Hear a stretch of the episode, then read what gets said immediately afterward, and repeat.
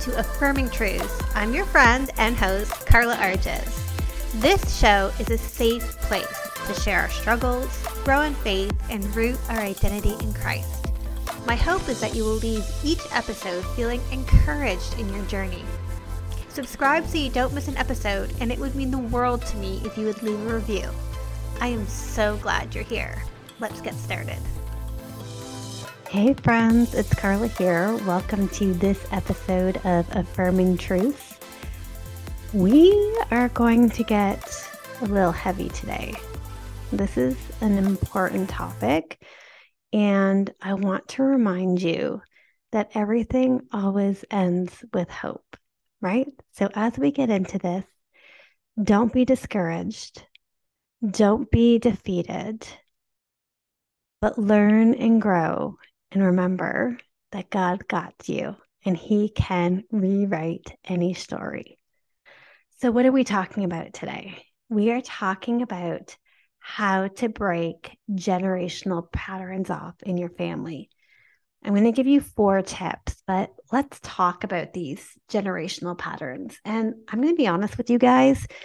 I don't believe in generational curses over believers. I believe once you are saved, any curses, any chains, anything like that are broken off of you.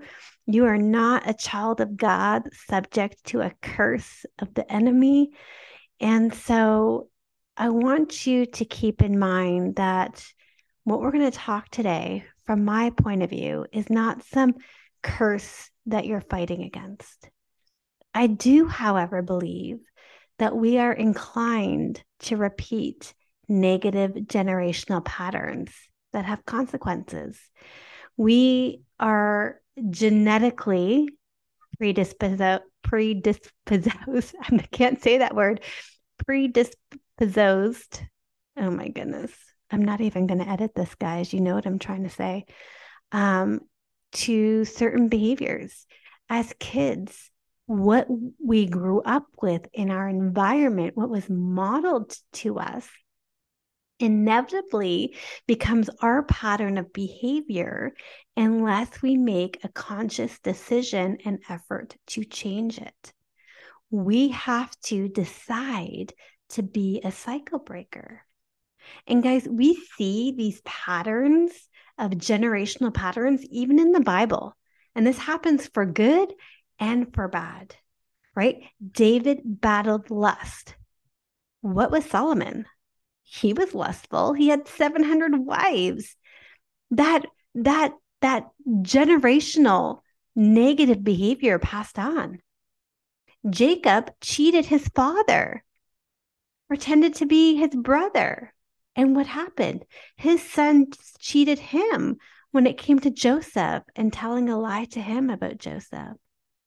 And then on the other side, we see Hannah. She disciplined herself, she sought the Lord, and Samuel became a great prophet. Or Mordecai, he raised Esther to love God and love her people that she acted in that love when she was queen, right? Generational patterns continue. We see this in the way of thinking, right? Have you ever seen that oftentimes, for example, poverty continues through the generations? A lot of that has to do with behaviors and mindsets that people repeat rather than breaking free. Or we see addiction. Not only is that genetically predisposed, oh, why do I keep trying to say that word? Not only is it genetically in your makeup, but it is behaviorally reinforced that, oh, this is where I come from. This is what I do. And I don't know how you may have seen it in your own life and how it's playing out in your family's life. Maybe for you, you had to earn your worth from your parents, and you're somehow passing that belief on to your kids through your own perfectionism and need to constantly be productive. That you put those same same pressures on your kids to make your kids feel like they have to earn their worth, earn their value. And you don't believe that inside, but your behaviors that you are repeating is telling them a different message. Maybe your parents yelled a lot or withdrew love as punishment. That was a huge for me. I got iced out, not talked to for days. A fit of rage and then iced out. How do you act? Do you blow your top? Do you withhold love? You know, maybe this even comes with how you punish your kids. I know that I was corporately punished as a kid growing up, even well past, you would think, an age appropriate time. And I remember a couple of times when Caleb was a toddler smacking his hand. I don't feel good about that. That wasn't a choice that I made with conscious, mindful thinking. That was, was a reaction based on how I was parented. It was a reaction. It was me losing control. My parents never had control over their emotions. And I have come and been a product of not having control over my emotions. And that's negative, and it has a negative impact on our family. I remember one time in a fit of rage, looming over Caleb yelling. And I remember, and I've shared this story on the podcast before. I remember so clearly the look of fear in his eyes. And I remembered in that moment so clearly of having that same look of fear in my eyes as a child towards my parents. And that broke my heart. And that was a wake up call to me that generational patterns had to change. I had to become a cycle breaker. And, you know, I have dealt with guilt and shame about the first few years of Caleb's life um, and I have released that to God. So I want to encourage you right now if you're sitting there and you're like, wow, that's me, I'm repeating generational patterns that are negative, that are destructive. I want you to know that there is forgiveness in Christ that there is no condemnation, but there is, upon realization, a responsibility to change. I had that realization, so I had a responsibility to change.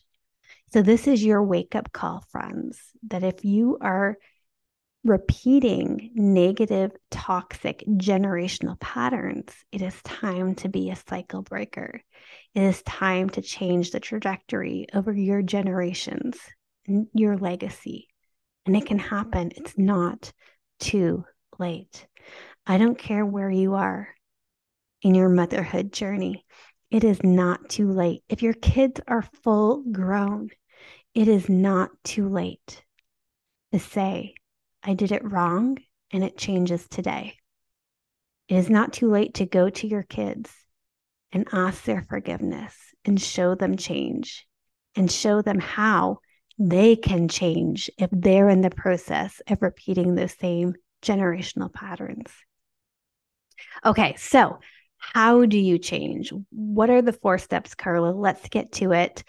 I feel convicted. I don't want my childhood for my children. What do I got to do to change? The first thing is you have to recognize and acknowledge your destructive behavior in Proverbs 28 13, it says, He that covereth his sin shall not prosper, but he who confesses and forsakes them shall have mercy. You have to recognize and acknowledge it. You can't change what you don't acknowledge. Have you heard that before? If you keep sweeping your behavior under a rug, or if you keep justifying it, I lived in that space for a long time. I justified my behavior. I had a hard childhood. Things were hard. I lived on the streets, you know, all this stuff. This is the reason why I am. And I sat in my justification for how I was rather than declaring, but this is not how I'm going to be going forward. I abdicated responsibility and sat as a victim to my circumstances. Well, this is all I knew. Therefore, this is all I can become. Wrong. Wrong, because in Christ we know better. In Christ we know more. So you have to recognize and acknowledge your destructive behavior. Next, you have to learn new coping strategies, guys. What you're doing is not working.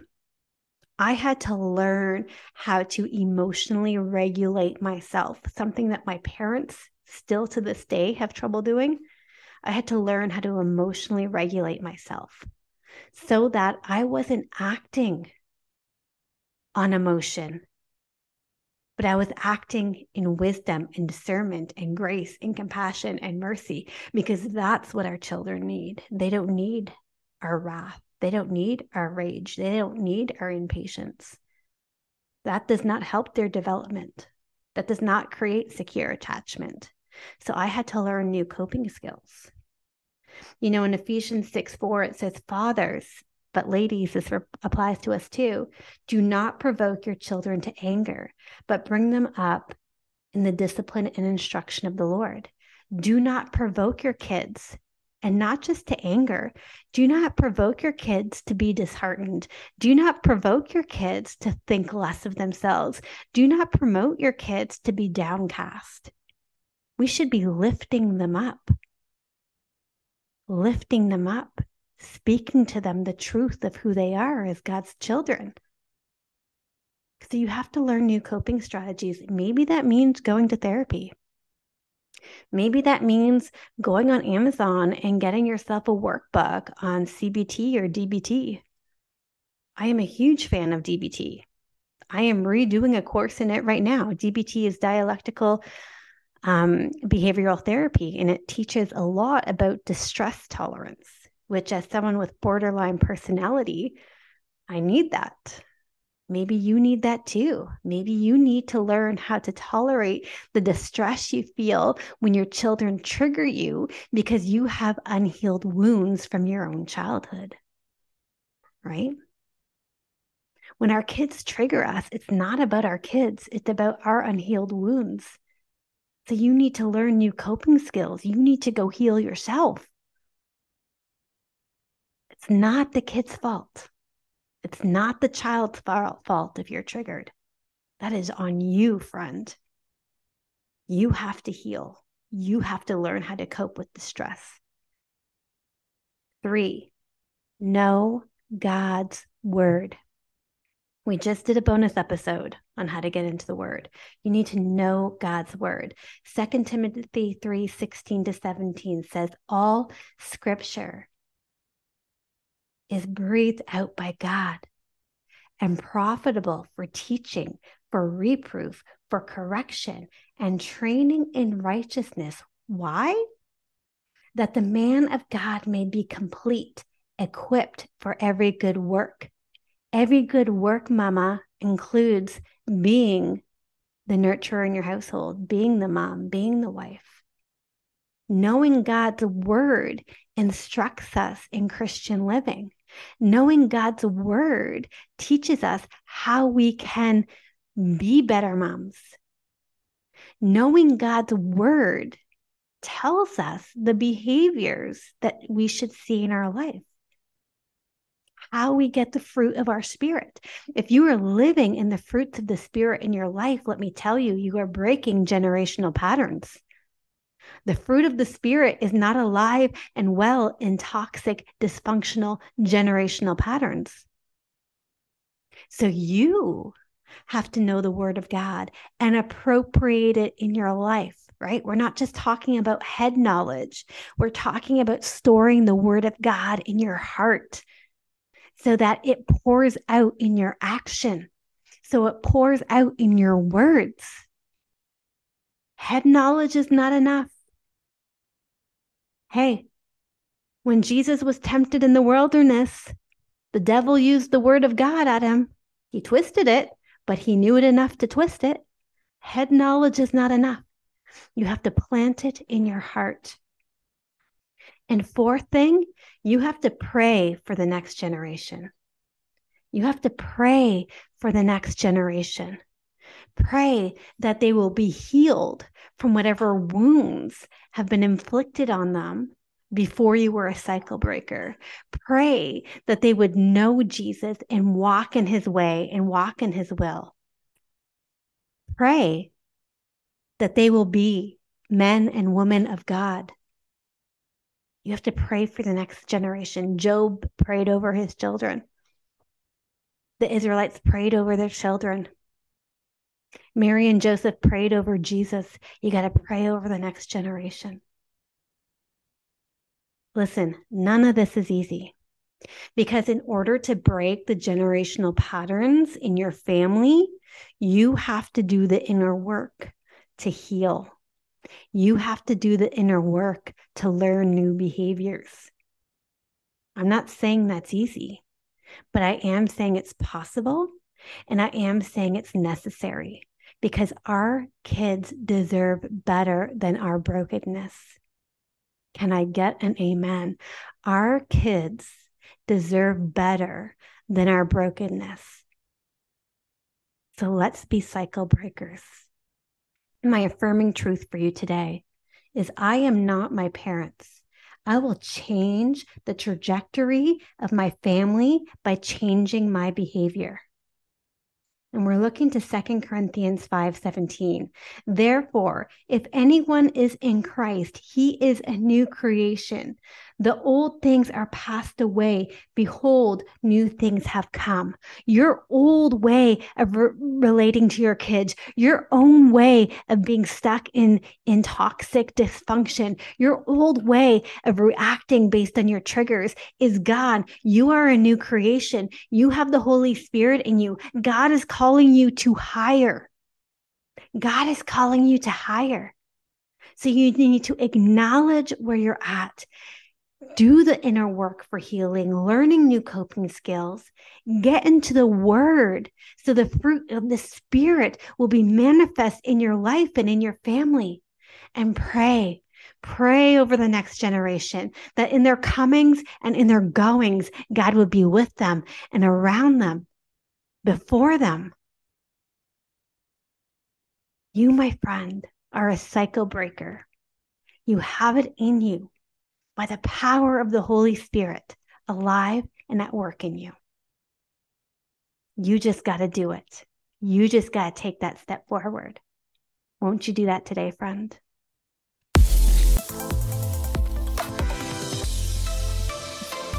Thanks for joining me today. I hope we're already friends on social media, but if we're not, come find me on Instagram at Carla Arges or at Affirming Truth. Can't wait to see you back here next week. Bye, friends.